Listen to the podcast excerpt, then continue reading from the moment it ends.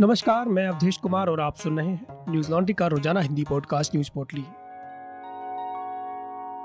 आज है 10 दिसंबर, दिन शुक्रवार।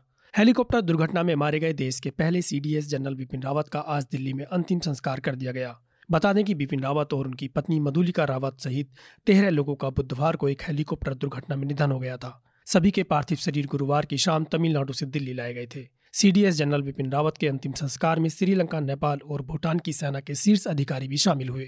सीडीएस बिपिन रावत के अंतिम सफ़र पर लोगों का हुजूम उमड़ पड़ा।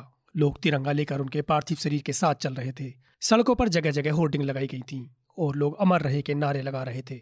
इससे पहले जनरल बिपिन रावत का पार्थिव शरीर शुक्रवार को बेस हॉस्पिटल से उनके आवास पर लाया गया, जहाँ सीजेआई एनवी रमना तीनों सेनाओं के प्रमुख, प्रधानमंत्री नरेंद्र मोदी गृह मंत्री अमित शाह, कांग्रेस नेता राहुल गांधी समेत तमाम नेताओं ने उन्हें श्रद्धांजलि दी। सीडीएस बिपिन रावत और मधुलिका रावत की बेटियों, कृतिका और तारिनी ने भी अपने माता पिता को श्रद्धांजलि दी। वहीं ब्रिगेडियर एल एस लीडर की बेटी आशना लेडर ने कहा कि, मैं सत्रह साल की होने वाली हूँ। मेरे पापा मेरे साथ सत्रह साल तक रहे। हम उनकी अच्छी यादें अपने साथ लेकर चलेंगे। ये एक राष्ट्रीय क्षति है। मेरे पापा मेरे बेस्ट फ्रेंड थे और मेरे हीरो थे। वो बहुत खुश मिजाज इंसान और मेरे सबसे बड़े प्रेरक थे। ब्रिगेडियर एल एस लीडर की पत्नी गीतिका लीडर ने कहा कि हमें उन्हें हँसते हुए अच्छी विदाई देनी चाहिए। ज़िंदगी बहुत लंबी है। अब अगर भगवान को यही मंजूर है तो हम इसके साथ ही जिएँगे। वो एक बहुत अच्छे पिता थे। बेटी उन्हें बहुत याद करेगी। ये एक बहुत बड़ा नुकसान है। वहीं सीडीएस बिपिन रावत सहित अन्य सेना कर्मियों की मौत के बाद चीन ने भारतीय सेना के अनुशासन पर सवाल उठाए हैं। बिपिन रावत की मौत को चीन ने भारतीय सेना की लापरवाही का नतीजा बताया है। चीन के अखबार ग्लोबल टाइम्स ने कहा कि हेलीकॉप्टर क्रैश में भारत के रक्षा प्रमुख की मौत, न केवल भारतीय सेना में अनुशासन और युद्ध की कमी को उजागर किया है, बल्कि देश के सामने आधुनिकरण को भी भारी झटका लगा है। चीन विरोधी भारत के एक रक्षा अधिकारी की मौत के बाद भी दोनों देशों की सीमावर्ती क्षेत्रों में भारत के आक्रामक रुख के बदलाव की संभावना नहीं है।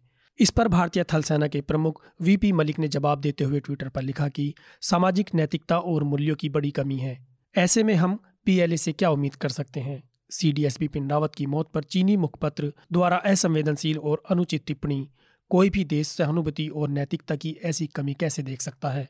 लेकिन यह चीन है। उनके पास मानव अधिकारों के हनन और युद्ध अपराध का इतिहास है।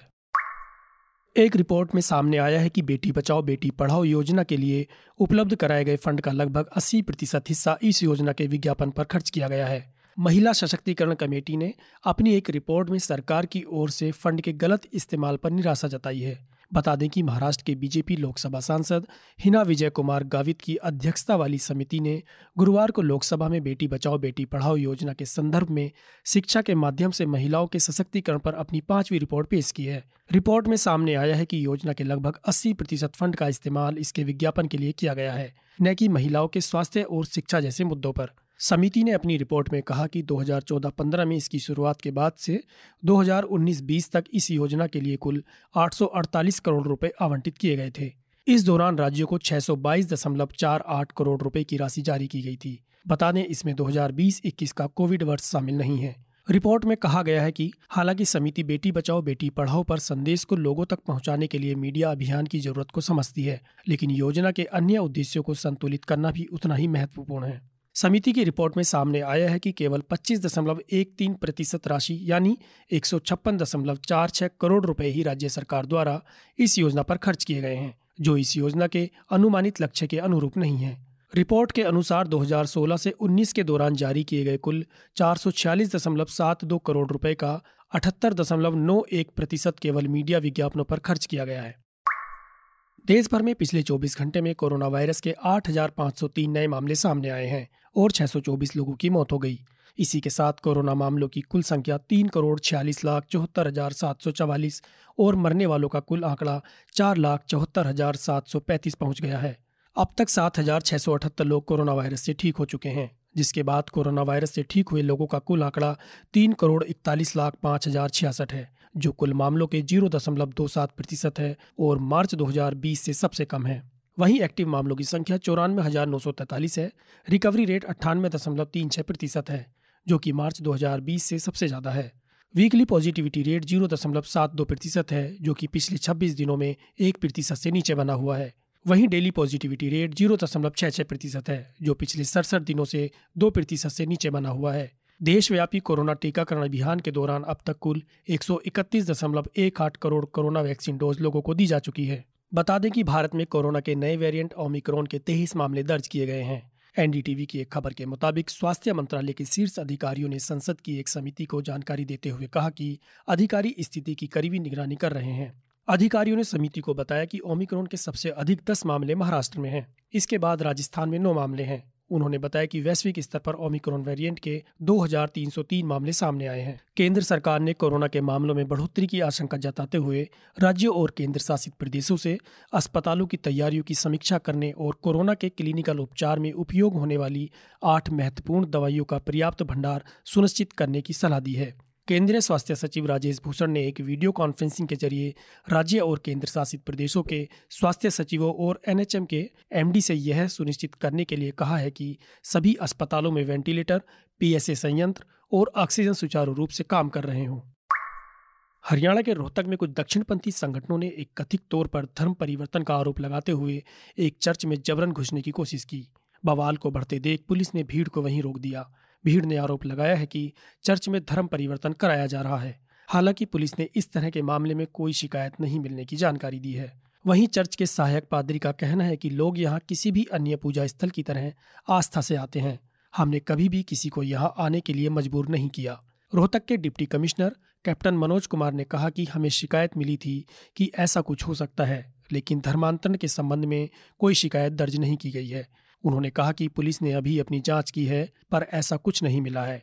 उन्होंने आगे कहा कि लगभग छह साल से लोग रविवार और गुरुवार को चर्च में प्रार्थना सभाएँ करते आ रहे हैं। चर्च में पुलिस कर्मियों को तैनात कर दिया गया है। बिना अनुमति लिए हो रही भीड़ को हटा दिया गया है। अब स्थिति सामान्य है। बता दें कि बीजेपी शासित उत्तर प्रदेश, मध्य प्रदेश और हिमाचल प्रदेश में धर्मांतरण विरोधी कानून पारित किए थे।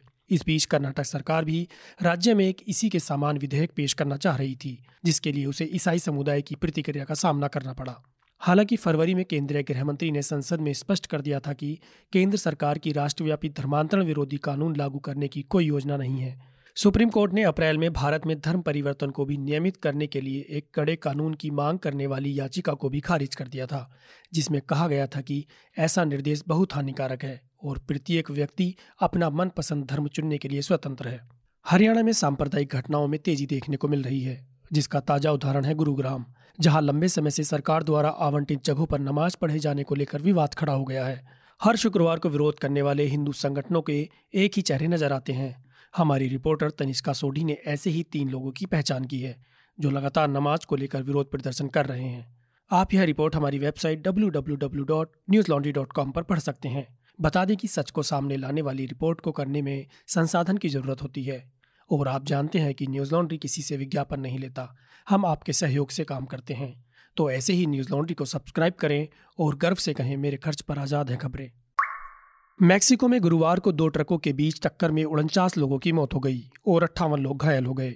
मीडिया रिपोर्ट्स के मुताबिक घटना मैक्सिको के चियापास राज्य के दक्षिण पूर्वी मैक्सिकन शहर तुक्स टला गुटीरेज के पास की है। जहाँ दो सामान से लदे ट्रकों के बीच टक्कर हो गई। हादसा उस वक्त हुआ जब ट्रक दक्षिणी मैक्सिको के चियापास प्रांत से होकर गुजर रहा था। ट्रक घुमावदार मोड़ पर पलटने की वजह से दुर्घटनाग्रस्त हो गया।